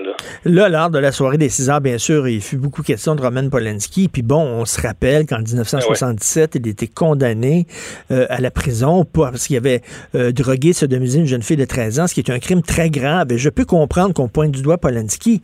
Mais l'autre, écoute, si ça avait été un blanc, l'autre, le réalisateur des Misérables, et qu'il a, il a séquestré, il a battu un gars parce que euh, c'est, il osait sortir avec la sœur d'un ami. Les féministes diraient, mais de quoi il se mêle? Veut dire, son corps, c'est son corps, c'est une femme, elle a le droit de coucher avec qui elle veut, ça n'a pas de sens. C'est du, c'est du paternalisme, c'est le patriarcat à l'état pur. Un homme qui se mêle de la sexualité d'une femme, mais étant donné, je reviens là-dessus, que le gars avait la bonne race, silence radio. Mais écoute, euh, clairement, mais ça a même été théorisé, hein, c'est-à-dire que ce que tu décris, qui est devenu un réflexe finalement euh, euh, du mouvement féministe, etc., ça a été théorisé par exemple Ouria Boutelja, qui est une figure très connue aujourd'hui de, de l'indigénisme, du décolonialisme en France, euh, elle écrit dans, son livre euh, Les Blancs, les Juifs et nous, d'ailleurs un livre très racialiste, là, euh, qui est accusé même de, racisme, mais qui, est un best-seller en France. Là. Donc Auria disait que c'était normal finalement pour pour les personnes racisées, en particulier pour les personnes d'origine arabe, pour les hommes, d'être de sexistes, tout ça, parce que la colonisation avait voulu finalement les castrer. Les, les Français avaient voulu les priver de leur virilité. Donc, c'était normal aujourd'hui que euh, certaines populations dites racisées euh, entretiennent une certaine culture du viol. Euh, je, résume là, je veux dire, je la résume dans mes propres, dans mes, dans, avec mes mots là, mais mais c'est un peu ça qu'elle nous dit. Donc c'est même c'est même plus que ça, c'est théoriser ce que tu décris. ça fait l'objet de théorie et les gens prennent ça carrément au sérieux. Donc c'est assez inquiétant. Là. Ben oui, puis tu sais comme tu disais, la culture de, de, de et de pute et de, de, de flingue et etc. Là, qui est dans, dans une certaine dans une certaine mouvance du rap et euh, reggaeton euh, en, Amérique du Sud, là, on va dire, oh, ça, c'est correct parce que ça fait partie de leur culture. Ce, regard macho-là sur les femmes, c'est acceptable pour ces gens-là parce que ça fait partie de leur culture, là, deux poids, deux mesures. Ben, c'est aussi un peu le phénomène du relativisme culturel. Et d'ailleurs, ça a déjà été plaidé en cours. Je me souviens pas exactement le procès, Richard, mais euh, il y avait eu des, procès euh, pour proxénétisme à Québec ou à Montréal. je pense que c'est des, des, mm-hmm. des hommes qui étaient d'origine jamaïcaine. Écoute, faudrait vérifier, là, mais euh, et là, l'avocat avait dit euh, en cours, ben, c'est parce que dans la culture jamaïcaine euh, ou dominicaine, on vérifiera, les auditeurs feront le travail, c'est normal finalement de faire de la prostitution dans la culture jamaïcaine. tu dis, ben Écoute, ben, oui, c'est non. qu'on peut plaider au Québec. Ben voyons donc, c'est condescendant. C'est condescendant, raciste. Et je me souviens aussi qu'un homme, je pense. Ben il y a un homme qui était d'origine algérienne qui avait violé sa nièce pendant de nombreux mois, sinon de nombreuses années. Et la juge avait dit oui, il l'a violé, mais quand même, il faut prendre en compte qu'il était quand même un bon gars parce qu'il l'a sodomisé, donc il a protégé sa virginité. Elle n'a pas perdu sa virginité, qui est une valeur très importante dans sa culture. Donc oui, il n'a pas été correct, mais en même temps, il l'a pas pris par en avant, il l'a pris par en arrière. C'est la juge, elle avait dit ça. Moi, j'avais trouvé ça hallucinant. À la limite, ce sont des propos racistes. Oui, parce que comme tu dis, c'est infantilisant. C'est-à-dire que c'est comme si ces gens-là étaient prêts de faire euh, de comprendre qu'ils étaient dans un autre pays, dans d'autres pays, c'est une autre culture. Puis de toute façon, je veux dire, euh, cette culture-là, si, si, si adhèrent, c'est pas une culture qui est humaniste, c'est pas une culture qui est féministe, hein, et c'est pas une culture qui est euh, qui est progressiste. Donc, ces gens-là, comme s'ils n'étaient pas de faire la part des choses, puis se dire, puis de comprendre, puis ils restaient prisonniers finalement de leur culture euh, presque tribale. Non, il, dans le multiculturalisme, dans, dans ce qui dans ce qui véhicule, il y a beaucoup de, euh, de préjugés, même les, envers les Amérindiens. Hein. on les présente toujours comme, les, comme des bons sauvages. on l'a encore vu un peu dans la crise ferroviaire, pas toujours, là, mais il y a cette tendance-là qui veut que bon, euh, les Amérindiens sont là pour prier les éléments naturels, puis tout ce qu'ils veulent, c'est pêcher, chasser le lièvre et il faut les laisser en paix une vision très infantilisante dans tout ça. Tout à fait, à la limite condescendante et raciste. Merci beaucoup, euh, Jérôme Blanchet-Gravel, et tu salueras ta, nouvelle dulcinée. Avec plaisir. Merci, Jérôme. Salut. Richard Martineau. Politiquement incorrect. Cube Radio. Va-t-on voir un jour le dernier film de Roman Polanski, J'accuse, le voir en salle ou est-ce qu'on va être obligé d'aller sur des sites piratés pour pouvoir le voir? Nous allons en discuter avec Mario Fortin, président directeur général des cinémas, euh, trois cinémas que j'adore, trois salles fantastiques, Beau Bien du Parc et le cinéma du musée. Bonjour, Monsieur Fortin. Bonjour. Euh, est-ce que vous l'avez vu, vous, euh, J'accuse? Non, malheureusement, j'ai pas eu euh, l'opportunité de le voir. Je, je, suis, je, je l'avoue, puis en même temps, je suis mal à l'aise de le dire parce que quand même, il a, il, je le rappelle, il a drogué, sodomisé une jeune fille de 13 ans. Mais j'aime beaucoup les films de Roman Polanski. Eh ben, c'est, c'est ça qui est, qui est le, le, le nœud du problème. Ben oui. Euh, et que c'est la difficulté qu'on a de séparer euh, l'œuvre de, de l'artisan. Euh, c'est c'est pas la première fois que ça arrive. Dans ce cas-ci, avec un film qu'on n'aura probablement pas la chance de voir au Québec, mais avec d'autres personnes, d'autres personnalités, d'autres œuvres qui, qui sont pas si loin que ça dans notre histoire. Hein.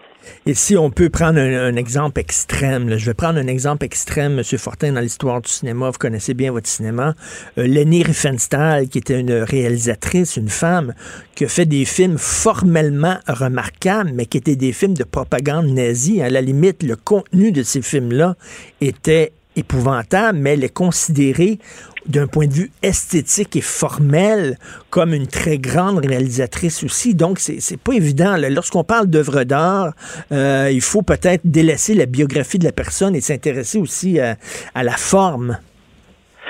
C'est, c'est, le, le, dilemme de avec lequel nous on est placé là, en tant qu'intermédiaire entre entre l'œuvre et, le public. Euh, là, dans le cas actuel, pour euh, j'accuse, euh, il n'y a aucun distributeur euh, du Québec qui a, qui a fait l'acquisition des droits, donc la question se pose pas encore.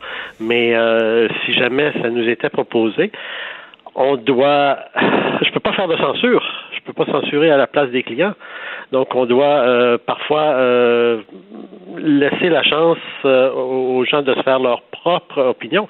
C'est une des premières questions que vous m'avez posées. Hein. Vous m'avez demandé si je l'avais vu, le film. Je l'ai pas vu. Je peux pas décider. dans ce cas-là, je peux pas décider non plus de sa qualité artistique, mais si je vois tous les, les, prix qui, qui récoltent un peu partout, si je vois les, les, les centaines de milliers de, de, Français qui sont allés le voir en France, je peux pas m'interposer puis interdire aux gens la chance de, ou la possibilité de le voir. Et, M. Fortin, donc, euh, j'accuse qu'il il faut, faut, le mettre en contexte, c'est un projet qui, qui caresse depuis des années, Polanski, de parler justement de l'affaire Dreyfus, ce grand militaire qui a été euh, démis de ses fonctions euh, parce qu'il était juif. En fait, il était victime d'un complot antisémite et tous ceux qui connaissent le cinéma de Polanski, le thème du complot revient toujours, l'individu qui doit se battre contre, des forces malveillantes qui s'unissent contre lui. C'est un thème qui revient dans tous ses films. Vous, M. Fortin, vous le dites, il n'y a aucun distributeur qui veut l'acheter et le distribuer ici au Québec. Mais si jamais il y a un distributeur euh, qui mettait la main sur le film de Polanski, est-ce que vous le présenteriez dans vos salles, Beaubien du Parc et du Musée, en sachant qu'il y aurait peut-être des manifestations, des problèmes, du chaos, etc.?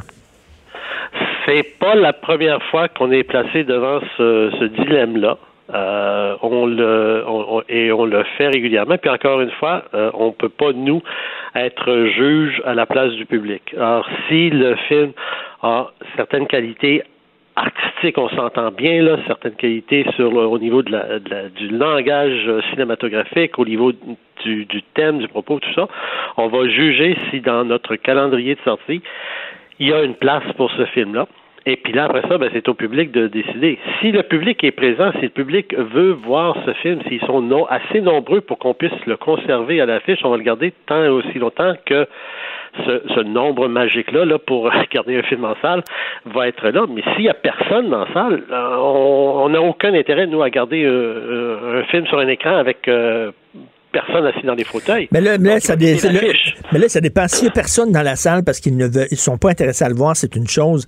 Mais s'il n'y a personne dans la salle parce qu'ils ont peur de passer à travers une barricade, de se faire huer, de se faire insulter par des manifestants, c'est autre chose. Ah, ben ça, je, pense que euh, parler de barricades euh, et de, de, de, manifestants qui huent, on n'a pas vu ça souvent au cinéma. On a eu quelques que euh, des, surtout des commentaires sur les réseaux sociaux euh, récemment, euh, des films qui ont, qui ont été présentés il y a quelques mois dans nos salles qui pouvaient porter à, une réflexion de, ce type-là. Et puis, ça se fait quand même entre gens civilisés. Je veux juste ajouter un, autre élément quand on fait l'analyse du potentiel des films sur nos écrans. Euh, vous venez de raconter que, oui, j'accuse parle de l'affaire Dreyfus.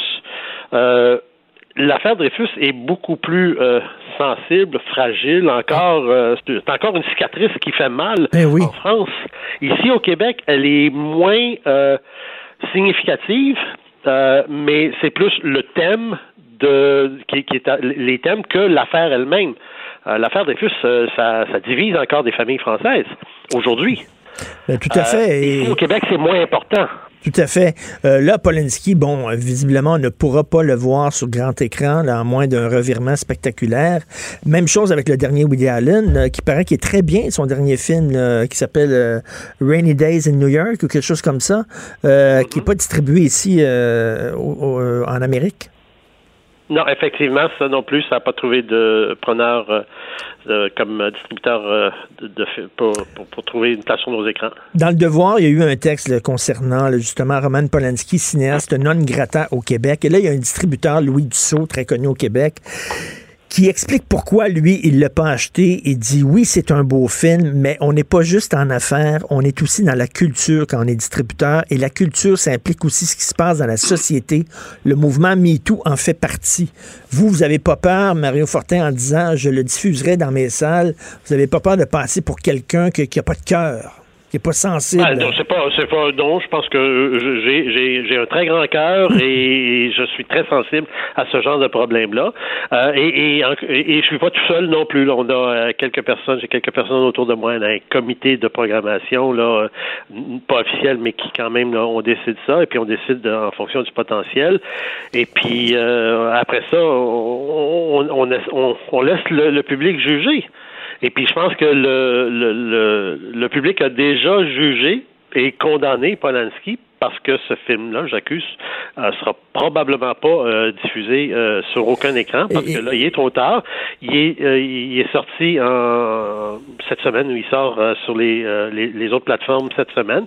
J'ai déjà tout plein de clients des cinéphiles réguliers de, de, des trois cinémas qui m'ont dit ben je l'ai déjà commandé à la Fnac ou à Amazon.fr Ben et oui. euh, j'attends mon DVD. Fait que euh, les, les clients cinéphiles qui veulent voir tous les films pour connaître ce qui se passe dans le milieu du cinéma, pour connaître l'évolution de la mentalité des, des réalisateurs, tout ça. Puis ce film-là va influencer des générations de, de, de, de, de cinéastes qui vont euh, copier le genre de Polanski. Je dis bien le genre. Euh, et, et- et tout ça, là, ben, c'est notre clientèle de base. Et on les a perdus. Déjà, là, ils, ils vont consommer ce film-là ailleurs Ben oui. autrement. Mais là, on- pour, pour, pour utiliser une métaphore cinématographique, on se retrouve presque dans le film de François Truffaut, Fahrenheit 451, où euh, dans ce film-là, on lisait des livres à l'index, on se cachait dans des sous-sols, puis on lisait des livres pour pas être vu. Là, on va pouvoir, on va, on va regarder le film de Polanski entre nous, dans, un sous-sol, puis on le dira pas aux autres pour pas être jugé. C'est vraiment Fahrenheit 451 en 2020. C'est malheureusement ce qui se passe, euh, mais euh, c'est pas moi qui va mettre le feu au bûcher des livres. Monsieur Fortin, je euh, continuez de, de garder le fort là, avec le cinéma Beaubien du parc et du musée, trois salles que j'adore avec une programmation importante. Vous croyez encore au cinéma d'auteur, au septième art, au cinéphile? Oui. Tant mieux, il y a de la vie pour ça. merci, Monsieur Fortin, merci. Merci, M. Martineau. Au. Président, directeur général du cinéma Beaubien du parc et du musée. Donc, le film de Polanski qui n'a pas de distributeur, est-ce que ce sont des gens est-ce que ce sont des pleutres, les distributeurs québécois? Ils sont pas courageux, manquent de couilles, ou alors, ou non, au contraire, c'est des gens sensibles qui disent effectivement, Polanski est une personne euh, est condamnable parce que la façon dont il s'est comporté avec, des femmes, on sait qu'il y a plusieurs allégations. Je pense que c'est 12 femmes qui ont des allégations de d'agression contre Polanski, mais je le redis, ce sont des allégations, ce ne sont pas des accusations. Antoine Robitaille, en remplacement de Jonathan Trudeau, tantôt avec Maude. Salut Antoine. Salut!